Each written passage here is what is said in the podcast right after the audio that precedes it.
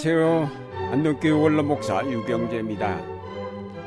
시편 116편 12절에 보면 여호와께서 내게 주신 모든 은혜를 무엇으로 보답할꼬라는 말씀이 있습니다.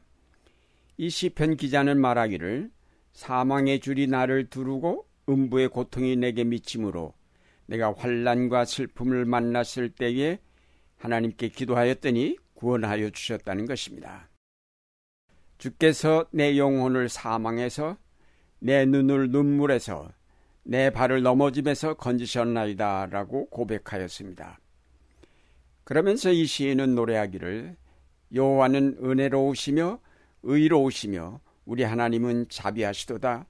여호와께서는 어리석은 자를 보존하시나니 내가 낫게 될 때에 나를 구원하셨도다. 내 영혼아 네 평안함에 돌아갈지어다 여호와께서 너를 후대하심이로다 라고 하였습니다. 이 시인은 환란 가운데서 하나님의 구원의 은혜를 체험하고 하나님이 은혜로우시며 자비하신 분임을 비로소 깨달아 알았습니다. 우린 먼저 하나님이 어떤 분이신가를 다시 한번 생각하면서 그에게 감사를 드려야 하겠습니다.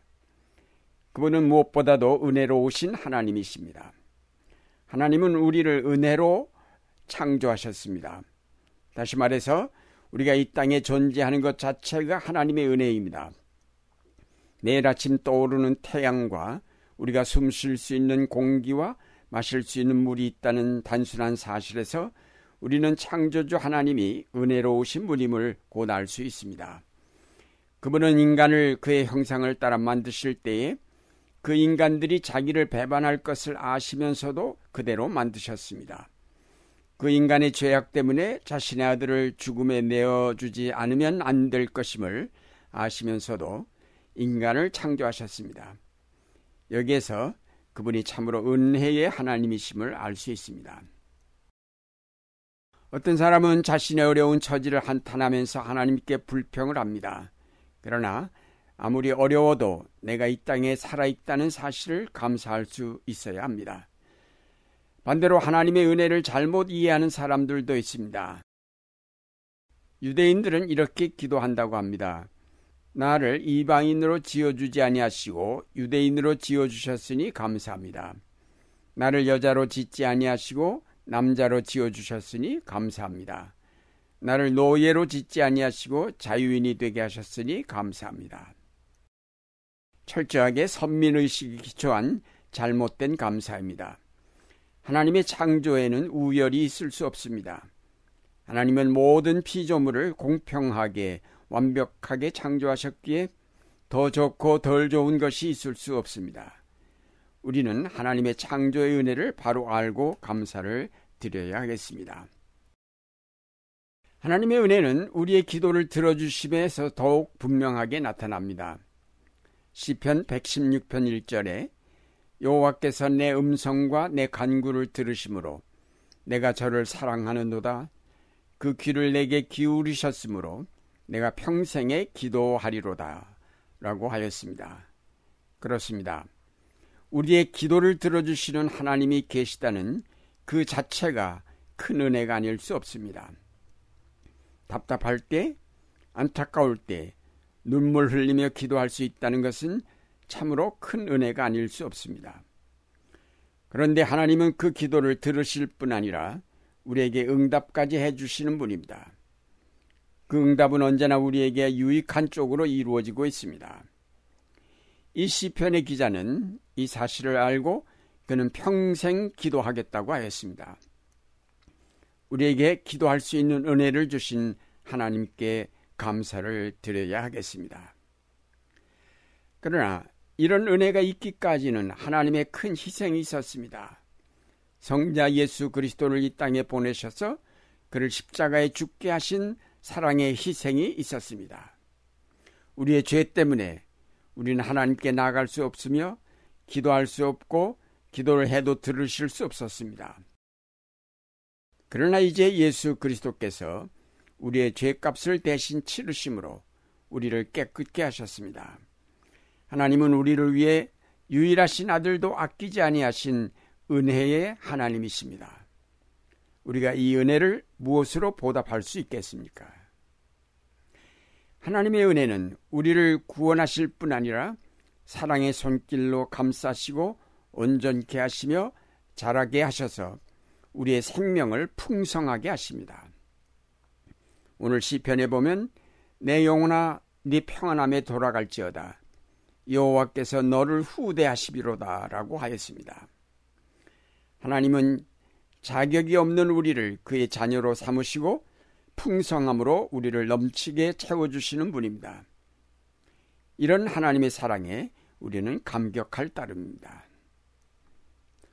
다음으로 우리가 생각할 것은 이 은혜를 어떻게 감사할까 하는 문제입니다.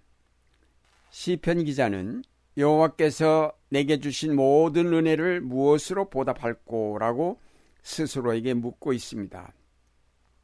은혜를 우리가 받았으면 마땅히 그 은혜에 어떤 형태로든지 보답해야 합니다. 하나님은 우리가 그 은혜에 감격하면서 감사할 때에 기뻐하십니다. 은혜를 받고서도 감사할 줄 모르는 것처럼 씁쓸한 일은 없을 것입니다. 탕자의 비유에서 아버지가 돌아온 탕자를 영접하여 잔치를 베풀었을 때에 밭에서 돌아온 큰아들이 이 광경을 보고 못마땅하게 여겨 불평을 하였습니다. 그러자 아버지가 얘야 너는 항상 나와 함께 있으니 내 것이 다 네 것이 아니겠느냐. 그러나 네 양호는 죽었다가 살았으며 내가 잃었다가 다시 얻었으니 우리가 즐거워하고 기뻐하는 것이 마땅하지 않겠느냐라고 타일렀습니다. 모든 것을 다 가졌으면서도 그 은혜를 깨닫지 못할 때에 감사 대신 불평을 하게 됩니다.